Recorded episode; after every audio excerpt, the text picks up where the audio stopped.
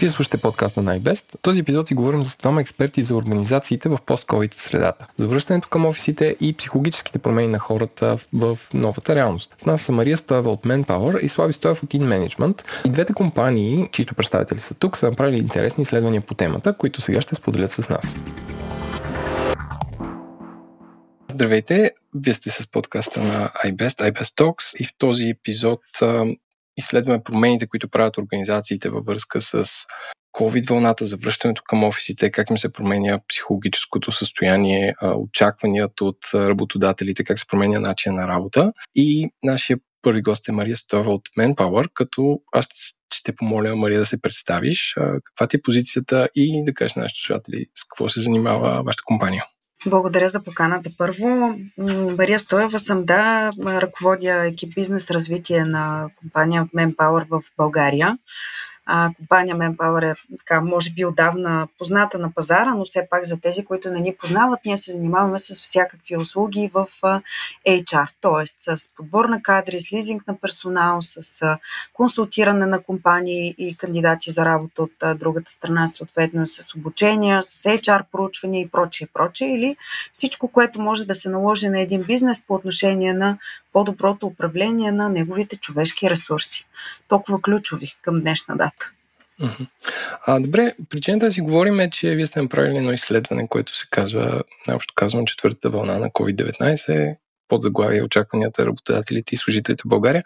Аз малко философски да, да подходя какво ви накара да произведете такова изследване и общо взето колко време ви отне. Да. Правим доста изследвания, за да можем постоянно да бъдем наясно с новите тенденции, доста често променящи се на пазара на труда, защото така една от основните ни функции е именно да бъдем по средата между работодателите, организациите и съответно техните хора. Било то потенциални, било то съществуващи такива. А, в това изследване конкретно решихме да видим очакванията и на едната, и на другата страна. Него го проведохме непосредствено преди да стартира тази четвърта вълна. То се провежда така в края на лятото, началото на есента, съответно около месец време а, отне съответно допитването, като успях, наистина имаме доста голям брой респонденти от страна на компаниите и още по-голям брой респонденти от страна съответно на, на служителите. И искахме да видим нагласите и на едната и на другата страна. Какви са техните очаквания по повод на тази четвърта вълна? COVID ситуацията не ни е нова. Тя вече много пъти ни накара да променим начина си на работа, да променим очакванията си, да се адаптираме и като организации, и като хора. И всъщност искахме да видим наистина какво, какво ще се случи в това последно три месече, в което вече всъщност ние се намираме. Четвъртата вълна вече е тук. Виждаме, че много голяма част от нещата, които тогава прогнозирахме, сега вече виждаме на практика. Но в общи линии това беше наистина целта. Да видим какво искат хората, да работят от вкъщи или от офиса, съответно какво пък искат организациите. Кой очаква, че ще бъде по някакъв начин засегнат финансово организациите или хората, или и двете страни? Нали, какво искат да направят едни от други, съответно, какво очакват от другата страна? Да, това беше действително а, целта на, на, на изследването, което коментираме днес с теб. А, вие сте успели да интервюирате или проучите 185 компании и пъти повече 366 точно заети хора от бизнес секторите на страната. Как успяхте да се свършите с тях и можеш ли да кажеш профил да, на тези хора? Да, разбира се. Ние често правим различни проучвания, понякога насочени към работодатели, друг път към служители. Това беше първото такова а, генерално маркетинг проучване, което стигна и до двете страни на практика. Не е трудно за нас предвид обхвата, който имаме. В смисъл, ние имаме така или иначе ужасно много, а, ужасно голяма база данни и от, а, и от служители, и от работодателите. В този смисъл успяхме. Имахме и партньорски организации, а, няколко така, включително и iBest, няколко медийни партньори, така че успяхме да достигнем до а, достатъчно респонденти от двете страни съответно, като а, работодателите специално, основно разбира се са в а, такива в София и които имат а, локации в цялата страна.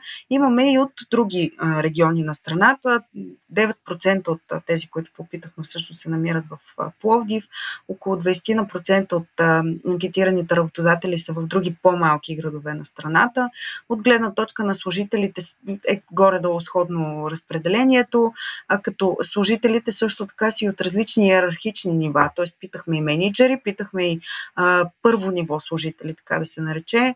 А, работодатели пък от своя страна също са от различни бизнес сектори, така че специално в самото проучване сме разгледали, дали сме и такава извадка и по региони, и по а, съответно бизнес сектори, защото очакванията са много различни. А, категорично не са еднакви отговорите на хората и компаниите, които оперират, например, в туризъм и хотелиерство и ресторантьорство и на тези, които оперират в IT. Нали? Те са съвършено различни, така че беше важно да, да ги разделим и да видим и едните и другите като нагласи и очаквания. Може ли да обобщиш за тебе трите най-важни извода или инсайтс от това изследване, които излязаха? Да, със сигурност.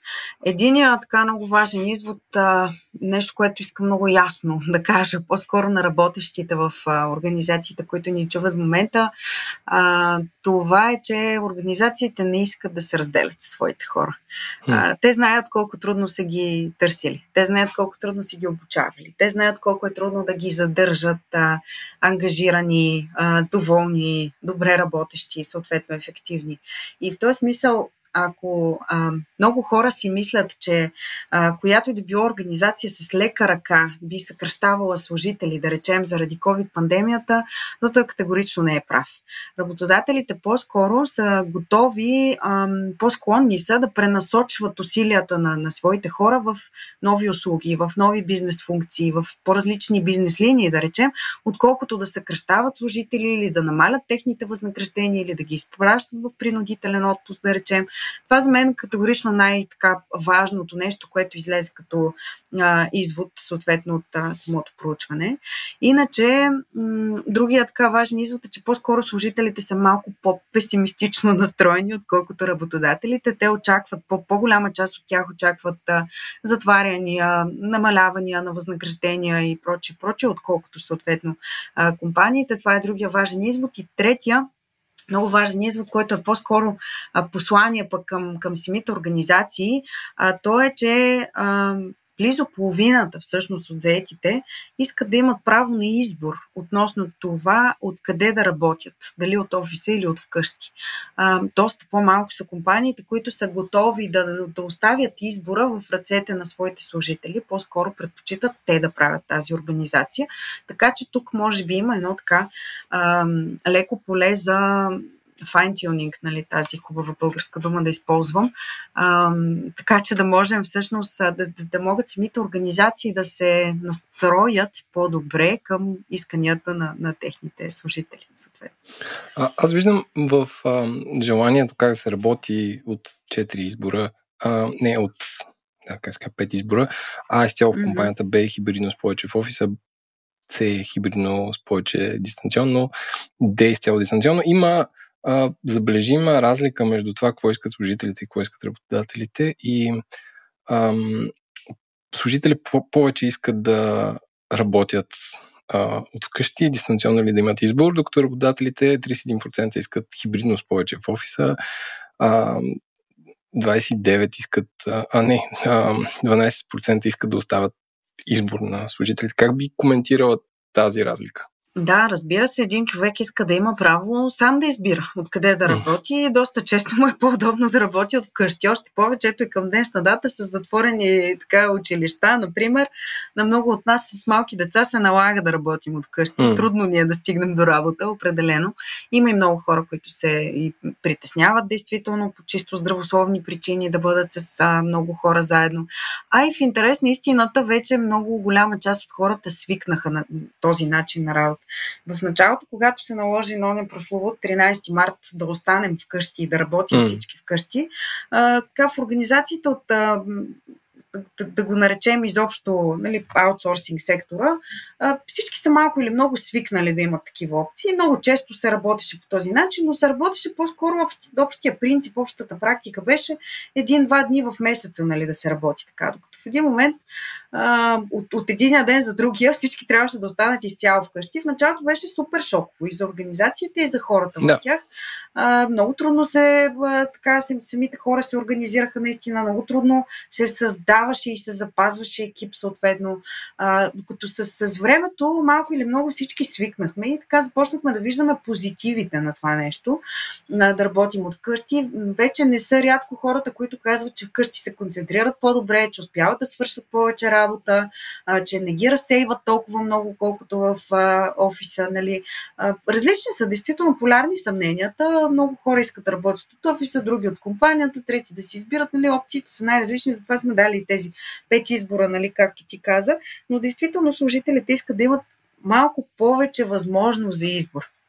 Не всички компании го предлагат. Много са компаниите, които дават възможност за избор, но категорично не са всички.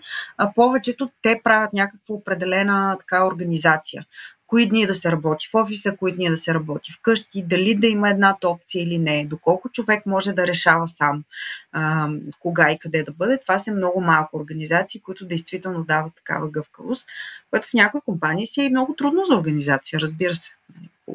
Така оценяваме го като факт другите част от изследванията за дали трябва по-голям и по-малък офис, някакси е предвидимо, защото аз според вас да. 80 и колко процента не очакват да се променя кой знае колко офиса, но при аз си спомням миналата година, като ходех из бизнес парка, беше като малко призрачен град по едно време. Да. Сега, да, сега малко се е раздвижил. А, но ти как би коментирала това, че а, а, служителите са по-песимистични спрямо доходи и заплати а, и от работодателите. Не ти каза, че това е едно от основните там, изводи, но какво според тебе кара хората да са по-песимистични от работодателите? Защото не, не знаят изцяло бизнеса отгоре и менеджмент разбира по-добре или как? Ами може би действително не си дават а, сметка колко ценни са своите компании. А, понякога има такъв момент.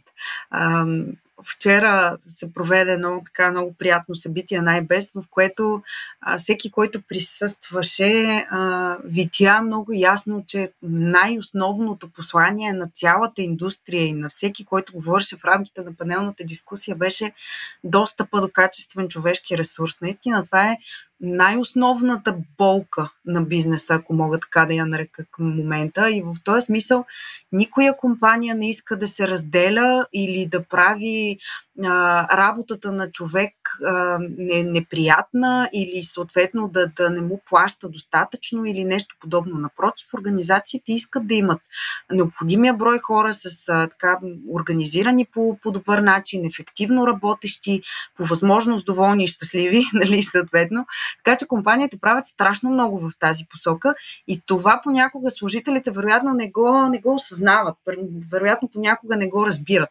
А, в този смисъл а, хората не си дават сметка колко много компаниите правят по отношение на това да ги намерят и да ги задържат и да ги запазят и прочи, прочи. А, според мен наистина това обославя факта, защо те са по-песимистично настроени в цялата работа. Компаниите по-скоро вече свикнаха нали, с а, ситуацията, до известна степен биха могли да я предвидят, до известна степен имат планове за това как да се справят с различни възможни пречки, флуктуации на бизнеса, евентуални нови затваряния и така нататък. Особено в сектора, който коментираме, той не е толкова засегнат, колкото останалите. И в този смисъл прогнозирането не е невъзможно. Да, със сигурност mm. има трудности нали, към днешна дата, но, но не е невъзможно. А, и така работодателите в сектора са доста по, по-спокойни от гледна точка на това, че могат да си обезпечат бизнеса, че могат да прогнозират до голяма степен. На тях най-важното наистина има да си запазят хората. А, една така последна цифра, която ще ми е интересно да коментираш, защото а, според 62% от анкетираните не очакват да има съществени промени с а, а, ска, персонала и обема на работа, което е излучва някакво много спокойствие, много добро спокойствие, а, което предполагам зависи от профила на компаниите. А, в туризма едва ли са толкова спокойни, но мислиш ли, че това е защото сега колкото и мрачно звучи, четвърта вълна на всички някакси им е писнало и някакси са свикнали с това. А, и как би изглеждала тази цифра, ако бяхте провели това проучване март месец миналата? А, да, ние проведохме подобно проучване а, okay. миналата година и то нямаше категорично същия въпрос, но определено се, се виждат така разликите между двете. То не е, не е същото, наистина подобно е, но, но се виждат с невъоръжено око съществени разлики, определено.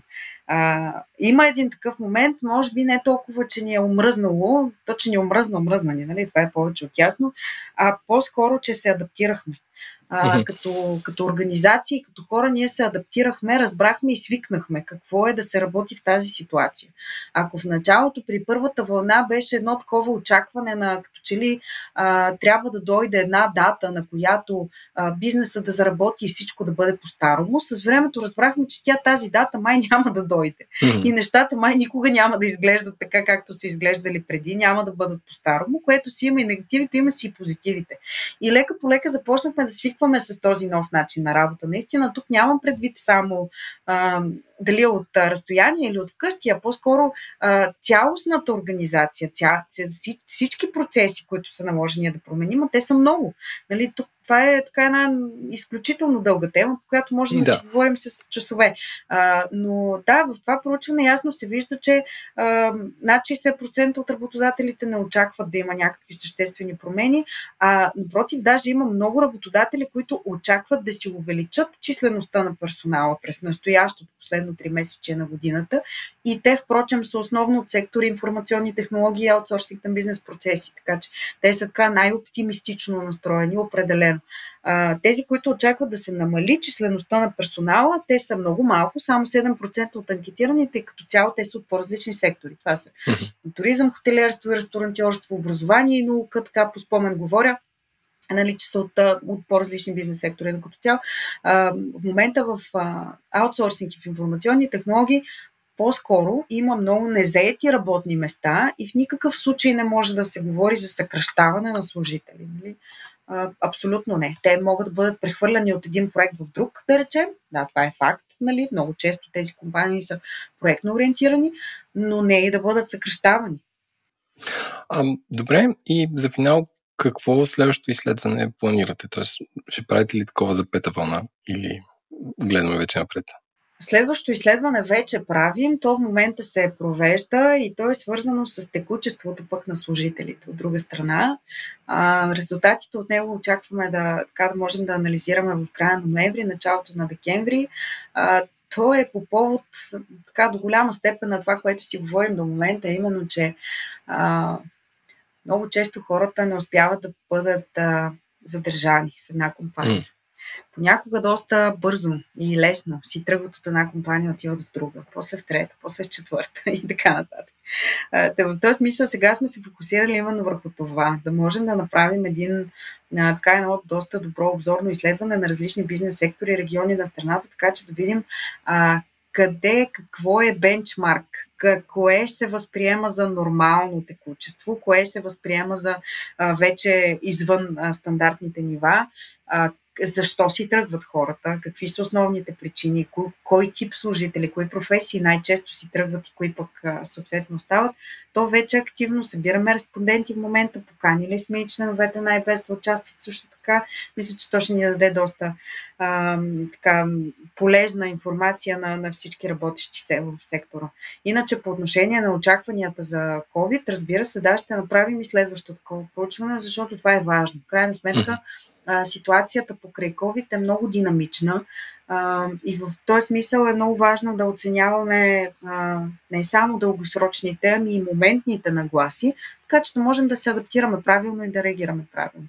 Било то като организации, било то като служители. Много ти благодаря. Ще се радвам да видя следващото изследване и си запазвам правото да ви поканим да го обсъдим и него. Разбира се. Също благодаря за поканата. Вторият ни гост е Слави Стоев, който а, аз познавам отдавна и е, как да кажа, по образование психолог, но неговата организация се занимава с а, услуги, свързани с а, развитие на, как да кажа, на хората, не казвам човешките ресурси. И наскоро си говорихме за едно интересно изследване, което, а, което фирмата му направи, което е свързана с промяната на работната среда покрай пандемията, завръщането, не завръщането и нагласите на хората. Слави, представи се, представи се фирмата и разкажи накратко за изследването. Здравей, Еленко, привет на всички слушатели. Казвам се Слави Стоев и, да, както Еленко ме представи, аз съм психолог от над 10 години, работя в In Management. Ние сме консултантска компания, която така, основната цел на нашето съществуване е да подкрепяме организациите за намаляване на неоперативния стрес в тях. Какво, а, какво е неоперативен стрес? Да. Е, нивата, нивата на стрес в една организация могат да се гледат на, разделени на три, на три, три типа стрес.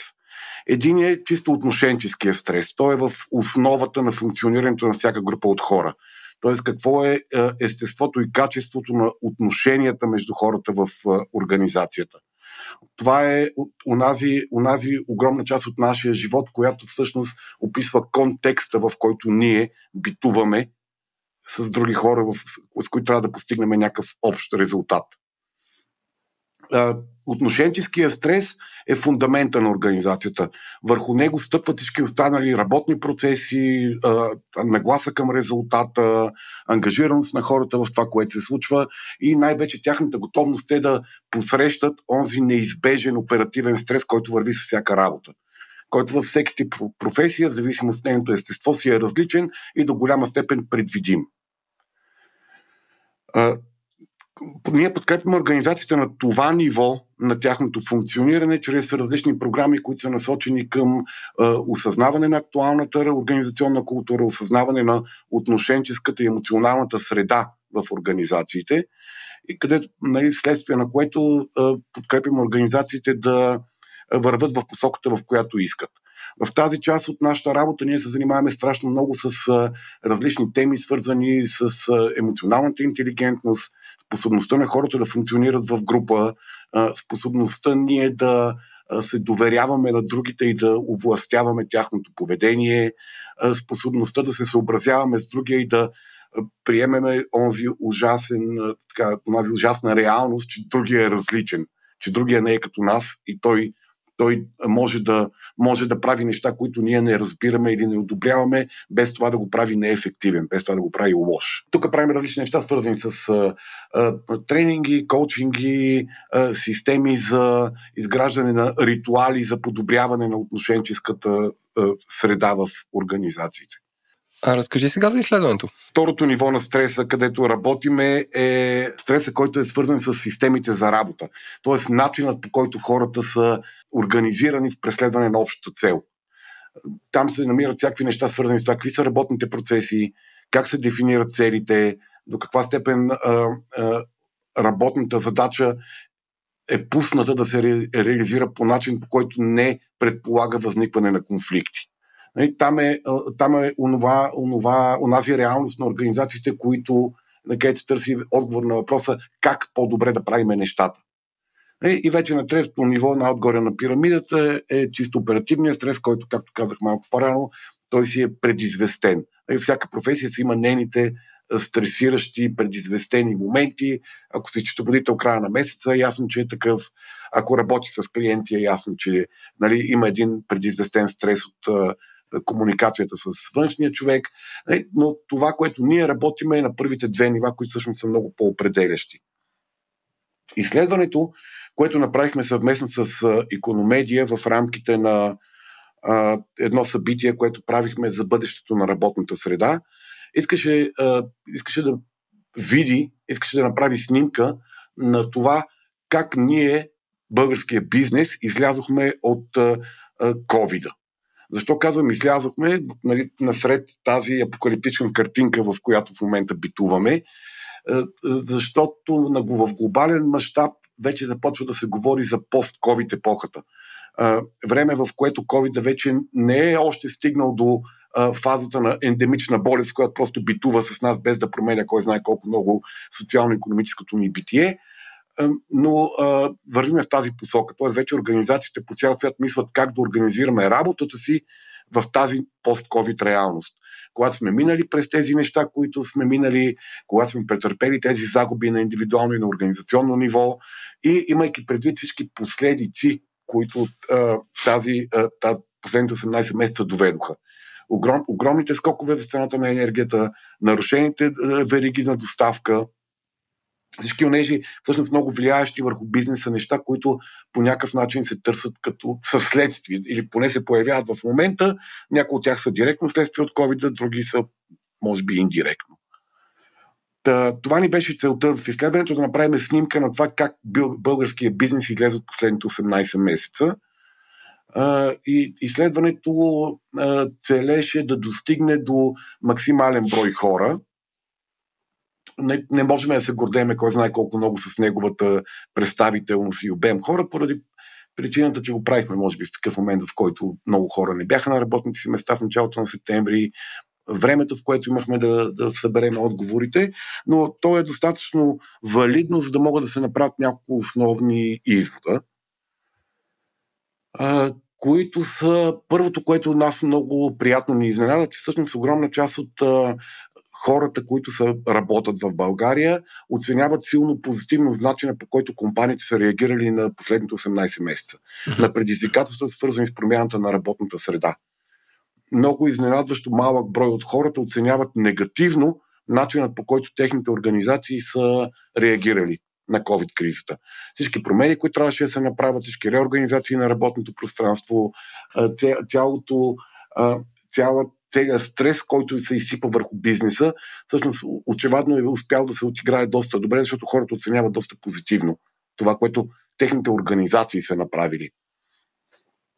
И това, нали, моята работна практика извън изследването го потвърждава, дори в предприятия, където на тежката индустрия, хора, които не могат да стигнат до това изследване, поради това, че те не работят на компютър. Много от тях нямат мейли дори. Като говоря за тежка, тежка индустрия, металургия, mm-hmm. цементопроизводство и така нататък. те също дават много, висок, много висока оценка на работодателя си за това как е реагирал. И това са хора, които са били принудени да ходят на работа. Тяхната, естеството на тяхната работа не позволява да си останат вкъщи. Което е страшно позитивно. Това означава, че българският работодател, който по принцип сред служителите има една такава леко негативен образ в чурбаджията. Всъщност в тази ситуация е успял да се мобилизира и, и е успял да, да комуникира онова, което прави по подходящия начин, така че хората да го оценят позитивно. А, друго, което а, излиза като така, интересен резултат, е, че голяма част от хората а, са запазили чувството за ефективност. Онова, което е нали, едно от основните предизвикателства на бизнеса е как ние да запазим ефективност при тези промени и то хаотично, панически настъпили необходимости от промени. Всъщност, сякаш се справили с това, поне там, докъдето успя да стигне изследването ни тези бизнеси, защото хората дават високо лична, субективна а, оценка за запазена ефективност и тази оценка идва от всички нива. Тоест не само експертите живеят в някаква заблуда, че са запазили ефективността си, но до, най- до най-високите нива на управление се дават а, нали, така, натрупване, всичко натрупване на стойности, че всъщност ефективността на бизнеса се е запазила.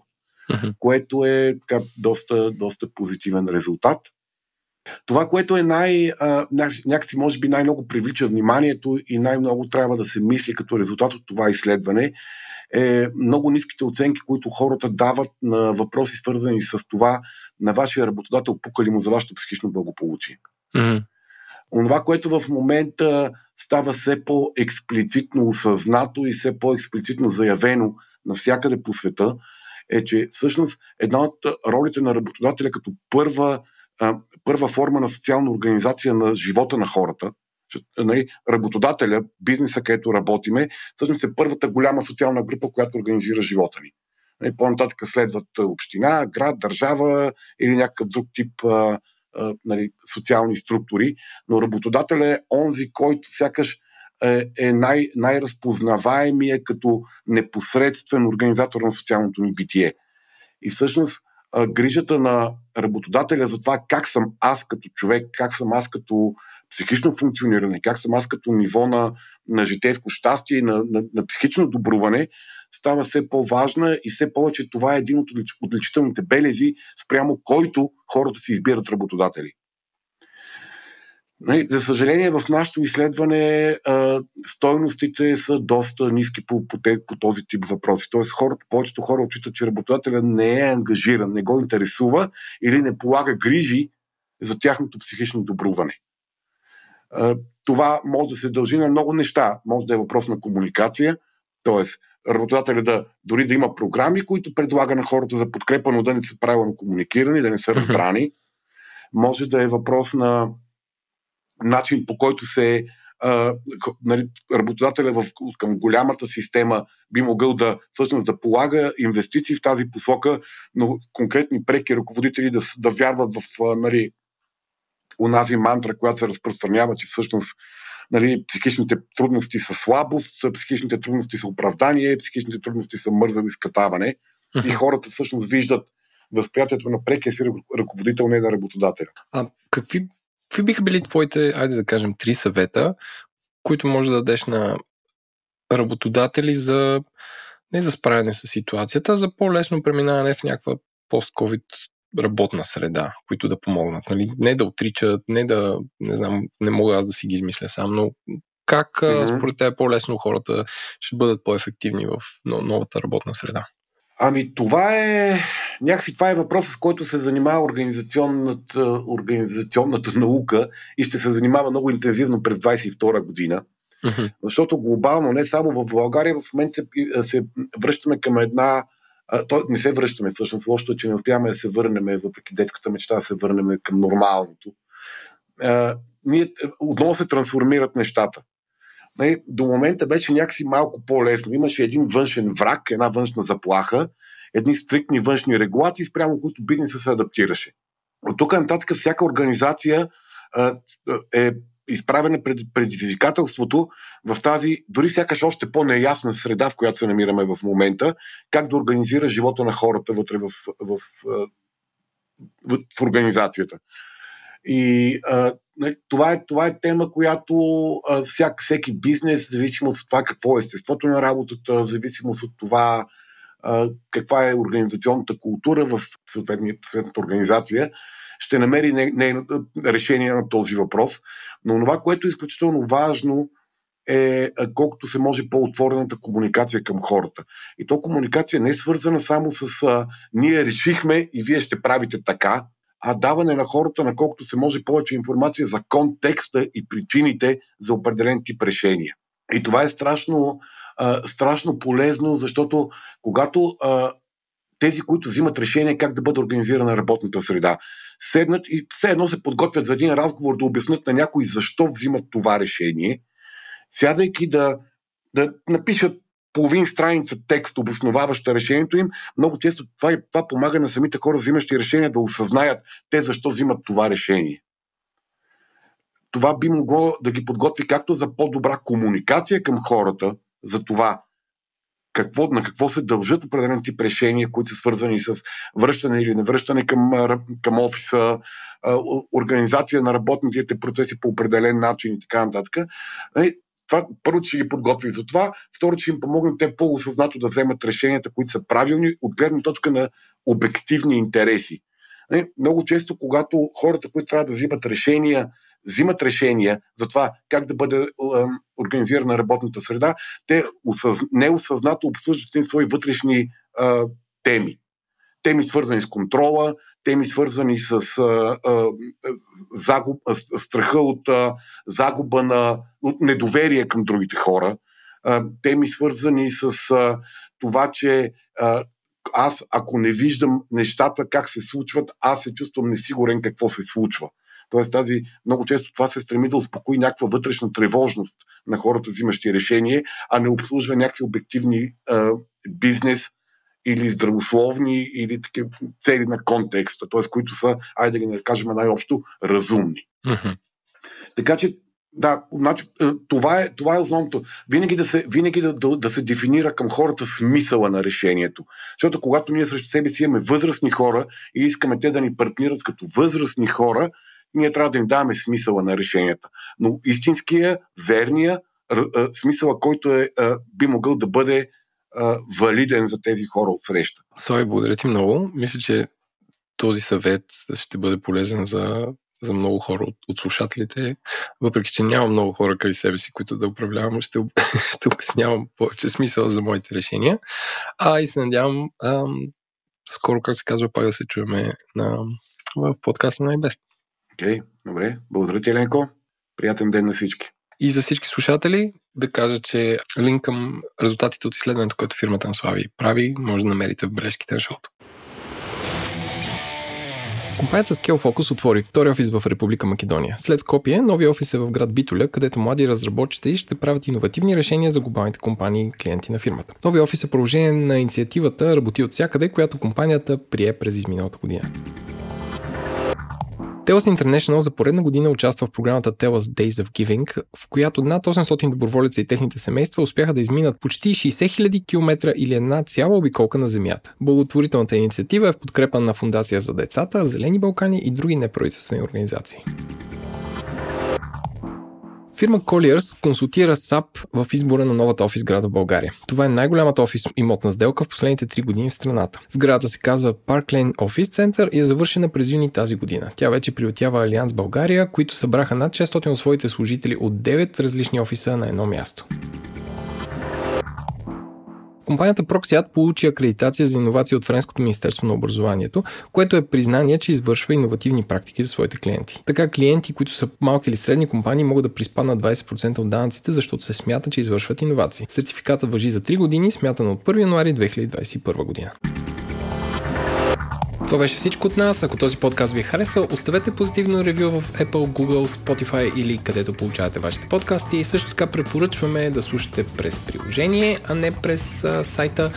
Ако искате да се свържете с нас, може да ни пишете на подкаст maimunskoa.ibes.org. Слушайте ни пак след две седмици.